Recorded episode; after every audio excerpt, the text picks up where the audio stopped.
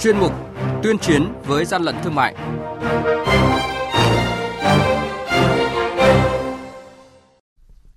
Thưa quý vị và các bạn, quản lý thị trường Hà Nội tạm giữ gần 7 tấn nguyên liệu thực phẩm để sản xuất bim bim không có hóa đơn chứng từ. Đà Nẵng phát hiện hơn 1.900 đơn vị sản phẩm hàng hóa giả mạo nhãn hiệu thời trang nổi tiếng thế giới. Nghệ An kiểm tra lưu thông phát hiện 550 kg sản phẩm động vật không rõ nguồn gốc. Đó là những thông tin sẽ có trong chuyên mục tuyên chiến với gian lận thương mại hôm nay. Nhật ký quản lý thị trường, những điểm nóng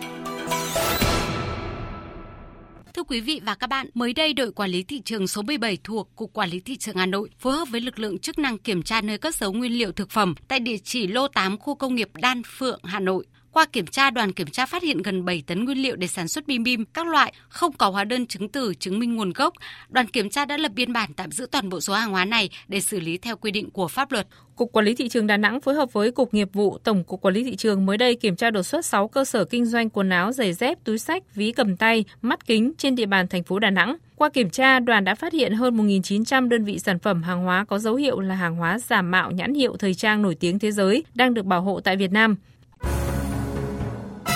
hàng nhái, hàng giả, hậu quả khôn lường.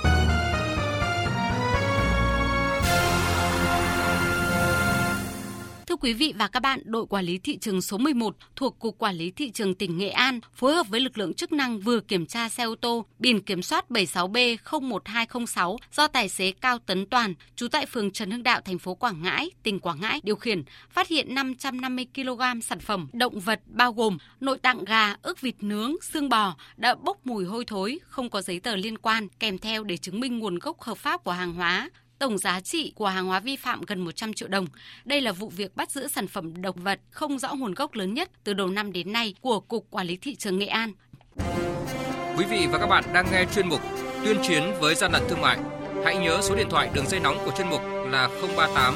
85 77 800 và 1900 88 86 55. Xin nhắc lại số điện thoại đường dây nóng của chuyên mục là 038 85 77 800 và 1900 88 86 55. Cơ quan chức năng sẽ tiếp nhận ý kiến phản ánh, kiến nghị, tin báo của tổ chức cá nhân liên quan đến gian lận thương mại, hàng giả, hàng nhái, tuyên chiến với gian lận thương mại, phát sóng thứ ba, thứ năm và thứ sáu hàng tuần.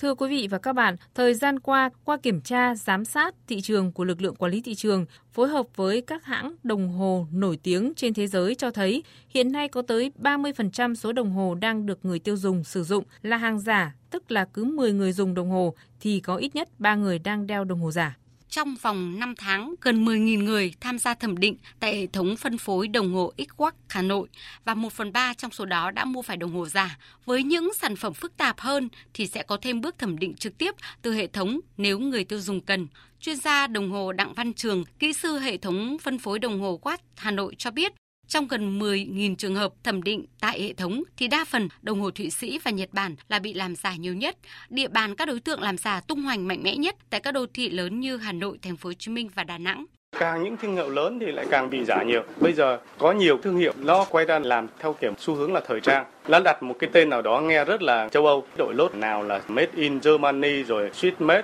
Thời gian qua, lực lượng quản lý thị trường đã tham gia cùng với một số hãng đồng hồ thương hiệu nổi tiếng thực hiện chiến dịch thẩm định đồng hồ để hỗ trợ người tiêu dùng trên toàn quốc thì đã phát hiện và xử lý hàng triệu chiếc đồng hồ đeo tay giả các thương hiệu nổi tiếng. Các loại đồng hồ giả ngày càng được chế tác tinh vi hơn, đến người am hiểu về đồng hồ cũng phải mất nhiều thời gian để kiểm định và phải dùng các thiết bị hiện đại để kiểm tra mới phát hiện ra đồng hồ thật và đồng hồ giả. Và đây là những lời nhận xét của anh Phạm Nhật Anh, một người có sở thích sưu tầm đồng hồ ở Hà Nội dùng và chơi cũng như để hiểu biết những cái đồng hồ giả thì tất cả mọi yếu tố mà từ vỏ dây logo là mọi cái nó làm y chang như nhau thì đối với những người thợ mà để mà đạt được để mà hiểu nắm bắt được nó là thật hay giả thì phải bắt buộc phải mở máy không chỉ tinh vi trên sản phẩm mà một loạt các thủ thuật cũng thường được các chủ cơ sở bán hàng tung ra để lấy niềm tin của người mua.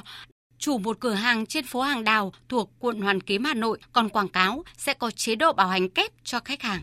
Trước thực trạng đồng hồ nhái tinh vi, giả nhãn hiệu nổi tiếng bán tràn lan trên thị trường, đánh lừa người tiêu dùng thời gian qua, ông Trần Hữu Linh, Tổng cục trưởng Tổng cục Quản lý thị trường cho rằng Thực tế, việc chống hàng giả, hàng nhái tại thị trường Việt Nam đang gặp phải những khó khăn nhất định do phương thức thủ đoạn sản xuất buôn bán hàng giả ngày càng phức tạp tinh vi, cơ chế thực thi còn trồng chéo, chưa đồng bộ, thiếu nguồn lực, nhận thức của cộng đồng còn hạn chế. Chính vì vậy, chỉ khi nào có sự vào cuộc của các chủ sở hữu thì công cuộc đẩy lùi hàng giả mới phát huy tác dụng thực sự, vì chỉ doanh nghiệp mới nắm chắc được đâu là hàng giả mạo thương hiệu của mình.